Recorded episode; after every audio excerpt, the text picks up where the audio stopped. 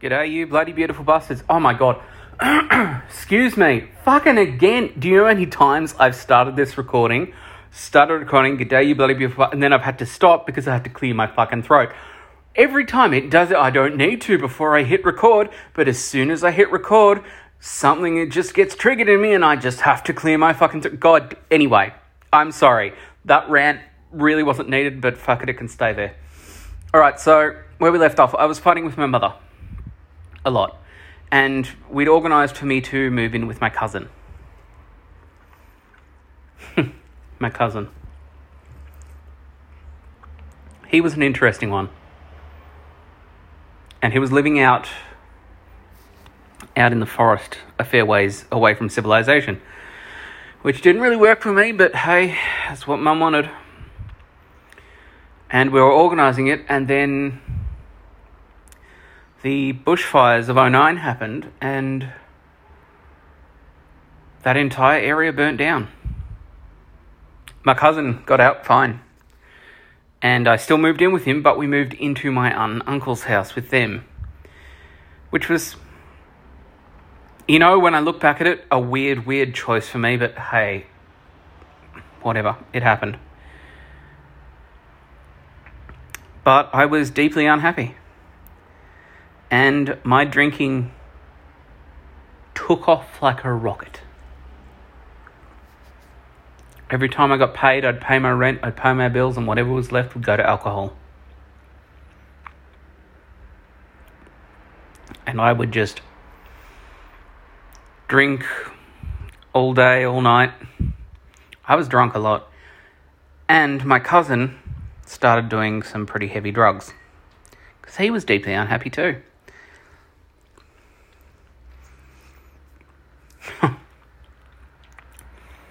he was an interesting sort. He would go to work. Now, I'd like to say he had his license suspended for driving while drunk. So I had to drive him places in which I wouldn't be drunk, but he'd be drunk. So if he was driving, he'd probably be drunk then too, which is great because I'd be driving him to work while he's half tanked and he'd go work construction, where you shouldn't be under the influence of anything operating heavy machinery like that. But it is what it is. That's what it did. And then he started taking drugs. Some pretty heavy drugs.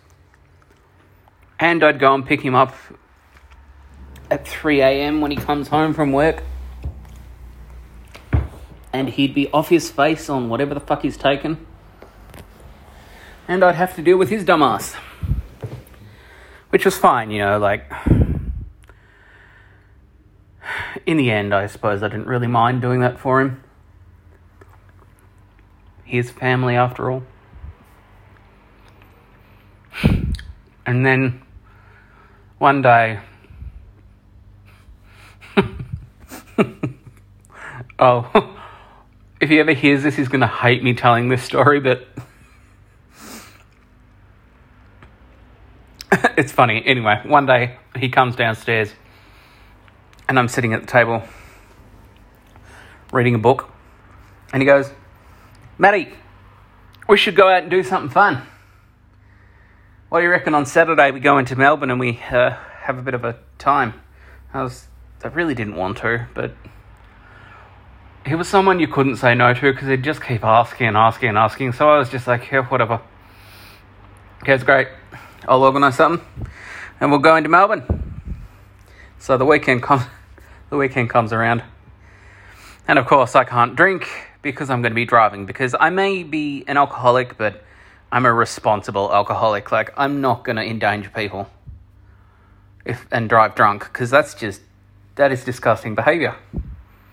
So I can't drink, which is always fun going to places and everybody else is drunk and you can't be. Anyway beside the point. We go into Melbourne and we park at his work because he works in the city. I think they were working on David Jones at the time in, in the heart of Melbourne. And we park at where he parks for work, and he has this rapport with the security guard. Uh, how's it going, Mick? Oh, yeah, yeah, not too bad. Working on a Saturday? Yeah, mate. And what are you doing in here on a Saturday? You never work on Saturdays. Oh, no, just in here with my cousin. We're going to have a bit of fun. I was like, okay, yep. Mm-hmm. Security guard, Mick. That's nice. Nice to meet you. Anyway, we walk about three blocks and we get to this club. And I hate clubs. I hate clubs with a passion. I don't club. I'm not a club kind of person. They, they're noisy, they stink, there's hormones all over the fucking place, and it just it doesn't interest me. Clubs aren't my thing. But this was a particularly special kind of club. This was the kind of club you go to see naked women. It was a strip club. Yay. I was not happy with him, but whatever. We went in. The bouncers were interesting. And they evidently knew who my cousin was, because he obviously goes there a bit. Anyway, we go into the club and I instantly just make a beeline for the bar. Not allowed to drink anything, but I figured, you know what, I'm here, I'm just, I'll, I'll have one beer and then I'll just have soft drink or something for the rest of the night. That's fine. And my cousin wanders off. As he does. He's with you one minute, the next minute he's fucking gone. Like, where, where the fuck did he go? Anyway, I didn't see him for about 45 minutes, and I'm just there at the bar talking to the person who's tending the bar, talking to this random guy who came and sat next to me at one point, and then this stripper come, comes up to me. She goes, Your cousin paid for a lap dance. And I'm just like, Oh, fuck off. No, please no. She's like, Follow me. So I followed her. and she was really nice because she knew how awkward I was because I was just like, Oh no. I'm gonna die. This is so awkward, man. Just like, just calm down. It's fine. It's fine. Like, yeah, I know it, it's it's a bit awkward, but that's that's okay. Well, I, I can work with it. That's fine. So she gave me a lap dance, and we had a good chat. Like, she was a nice person, and we had a really good chat. I got along with her really well. and when it was done, she was just like, "Was that okay?" And I was just like, "Yeah, it was great. It was it was good, real good job, good work." It was so awkward. But anyway, that was that was fine. So I went back to the bar. and then I see my cousin and he's hanging around with this group of guys and they were obviously not wanting him around because they were kind of like, "All right, can you like go find your cousin or something?" And he's like, "Nah, he's fine. He's fine. He's clearly smashed off his face." He was clearly off his face at this point. And then he starts sitting down and just talking to him, and they're all just like, oh, fucking hell. Anyway, they order a round of drinks. Even for him, they even buy him one. And then about 10 minutes later, a bouncer comes over to me. I'm like, uh, am I in trouble? Like, what, what, what have I done? Did, did I do something wrong? The bouncer goes, um, you came in here with your cousin, didn't you? I was like, yes. Is something wrong? And he goes, um, we've had to kick him out. I think someone roofied him. They gave him something because he's really off his face and we just can't have him in here. And I was just like, oh my fucking god, those guys, they actually gave him, they actually slipped him something. Ah, oh, the fucking idiot. So, I was asked to leave because he was asked to leave and they couldn't just chuck him out without the person who came to look after him. So I was like, oh, fucking hell. I went out. He was on the pavement, just plastered, off his face. And I was just like, you've got to be fucking kidding me. I have to walk with this guy who can barely stand for three city blocks. This isn't gonna fucking work, is it? So I get him up and he just he cannot stand. So I literally have to stand for him and he's just hanging off me. And he's not a particularly big guy, but he's pretty solid and uh, he still weighs a bit. And it was killing my shoulders, but I was dragging him along. And I flagged down a cab. The cab pulls over and he's just like, um, no, I'm sorry, I can't help you. He's too drunk. I can't. No. He's going to throw up in my taxi. I can't have that. So sorry. I have to turn you away.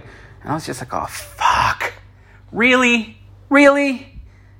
A paying customer? You're going to turn me away? Whatever. So, anyway, I got up to the traffic lights at the first intersection. and there was a dance club across the road. Really hopping at this point. I think it was like 1 a.m. And the music was blaring, and there was a line of people outside. And they started laughing at us, and I'm just like, why are they laughing at us? Is it because. Is it, is it because he's plastered and I'm having to carry him everywhere? Why are they laughing? Anyway, we just kept walking. So we get down the bottom of um, the hill. I can't remember. I think it was on Lygon Street. Anyway, we get down the bottom of the next hill, near the next set of traffic lights, and I'm just like I need a break. I can't keep carrying him. I'm. It's gonna break my friggin' neck at this pra- at this rate. Like, fuck. So I put I put him down, and he just he literally wobbles over to the front of JB Hi-Fi and collapses on the ground and vomits everywhere. And I had had enough, and I was just like, you know what, fuck it. I, I don't get paid enough for this shit. I don't get paid at all for this shit. I'm not your babysitter. You know what? You want to get home, find your own way home. And I spat the dummy. And then the cops rocked up. And I was like, oh, shit. And they've pulled over. Two cops come out of the car. And they saunter on over to me and like, "See with you? I'm like, oh fuck. Yes, officer, he is with me. It's like, he's really drunk. He, this is public indecency at this point. You need to get him up and get him out of here, or else we're going to have to arrest him and take him back to the lockup, and you'll have to come back into Melbourne tomorrow and pick him up. I was just like, oh, fuck. Really? anyway, the other copper goes over to him and he's like poking him. He's like, "You okay, mate?" And my cousin's like, he's like, "You stink," because he's vomited everywhere. And so I said to the cops, "Yeah, look, uh, just give me a second to catch my breath, and I'll I'll pick him back up, and we'll make our way to the car." And they're just like, "Okay, we're gonna come back here in about five minutes. If he's still here, we're gonna take him." If he's not, that's fine. So I get my cousin up and we continue on our way. And as we're crossing the road, I happen to stumble a little bit and look down. and that's when I noticed why everybody was laughing at us. Because my cousin is walking around with his dick hanging out of his pants. I hadn't noticed because you know what? I'm not generally looking in that area of my cousin. That's not some area of my cousin I tend to look on a regular basis. And I only happened to look there because I stumbled and looked down.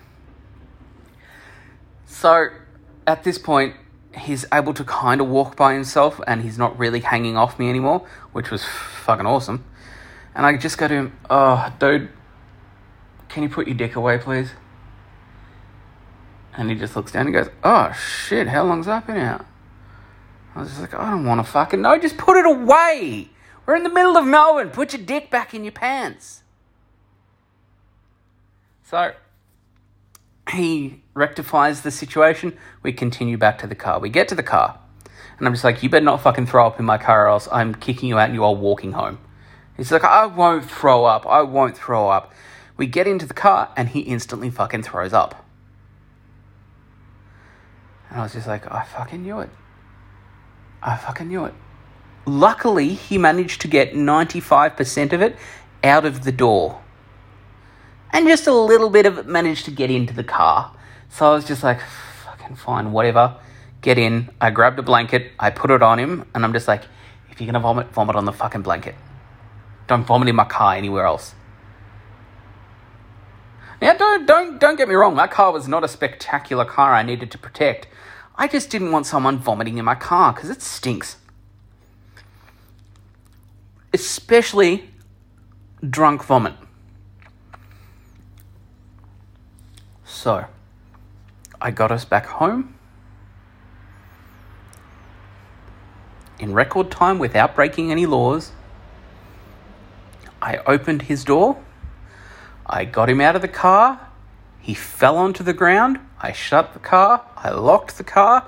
And I went in the house and I said to him, You're home now. You can get yourself inside. You can get yourself to bed. And I went to bed. By this time, it was about 3 a.m. And I had to be up at 5 to go to work.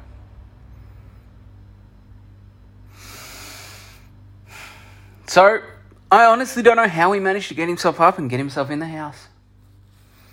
And I'd like to say that this was a once off kind of thing about him being so drunk that I have to carry him somewhere. But it's not. About two months or so later, we were all, even my friend, I got my friend to come over to help, and he was going to be paid. We were all helping my uncle to concrete a path in his garden. And my cousin was meant to be helping, except no one could find him. He was there one minute, and in good cousin fashion, he was fucking gone the next.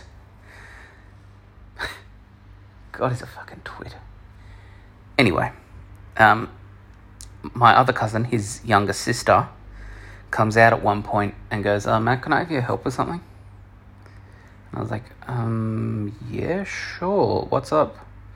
She's like, um, it's my brother. Can you come and help? And I was like, oh, fuck. What's he done now? What the fuck has he done now? Why am I always make, like fucking cleaning up his mess? So I followed her into the house and he's sitting at the kitchen table, absolutely plastered like fucking hell. He was smashed. He was worse than that time he got drugged at the strip club. I was just like, oh fucking how? Why? What? What was the reason this time? You weren't just having a good fucking. You're a bigger alcoholic than I am. She goes, can we just get him up to the bedroom? I was just like, yep, whatever. So, you know how hard it is to get a drunk guy upstairs when he's that drunk he can barely move? It was nearly fucking impossible. But we did it. We got him upstairs with minimal injuries to the other people involved. But the funny thing happened when we got him to his bedroom. We got into the bedroom, and his sister said, um, Can you get him in there? I've got to go check on my son. I was just like, Yeah, that's fine. Go, go check. It's just cool. I'll get him in there. So she goes off. Anyway, get him to the bed, and he's standing there at the end of the bed. He's just standing there. Like, I got him into the room, and he just stood there. I was just like, dude, lay the fuck down. Why are you just standing? What are you doing, you dickhead? So I gave him a little push.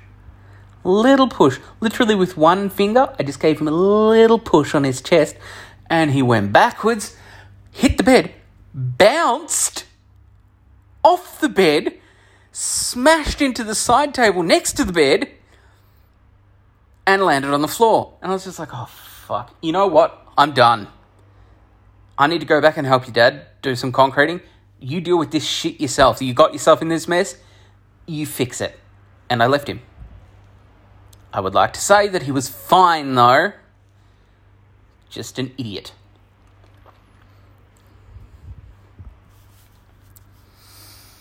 Anyway after these times, I kind of put my foot down and stopped socializing with him so much because he was detrimental to my own mental health. I mean, I was detrimental to my own freaking mental health. Like, I was drinking every day. But I did keep to my one rule don't drive while you're drunk. So if I had to drive anywhere, I wouldn't be drinking for a few hours before.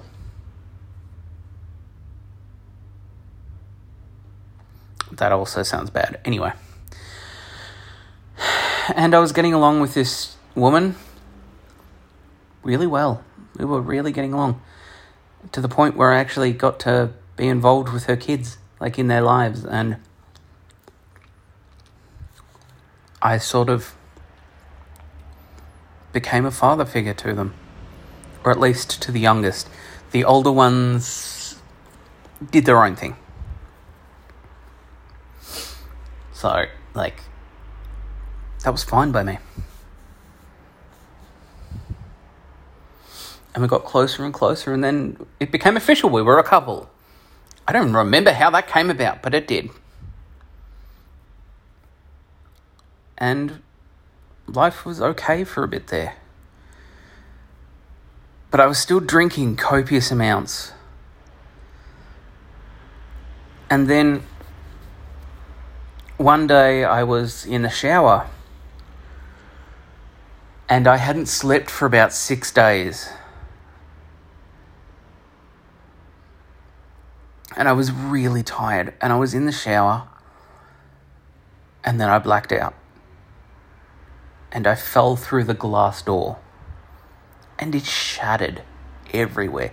But you know how safety glass shatters in those little squares so that they're not particularly sharp? and it made a mess. It was everywhere. And my uncle came into the bathroom. I'm naked. And he comes in and goes, What the, what the fuck? Are you okay? What happened? And I was like, I, I'm so sorry. I passed out in the shower. And he was just like, Jesus. Um, are you hurt? Like, are you injured? I wasn't cut or nothing. I was fine. He's just like, all right, um, uh, I'll leave a broom and stuff out outside the door. When you're done in there, just clean up the glass. We'll we'll fix the shower door soon. Just make sure you're okay. And I was okay. I was just tired. So anyway, I cleaned up the bathroom, gave my apologies again, said, "Look, I'll I'll pay you back as soon as I've got the money," which I did. Which I did. Always good for paying back my debts. And I went to bed and passed out. Oh, the mess it made. There was glass everywhere. But lucky it was safety glass, or else I could have been in a lot more trouble.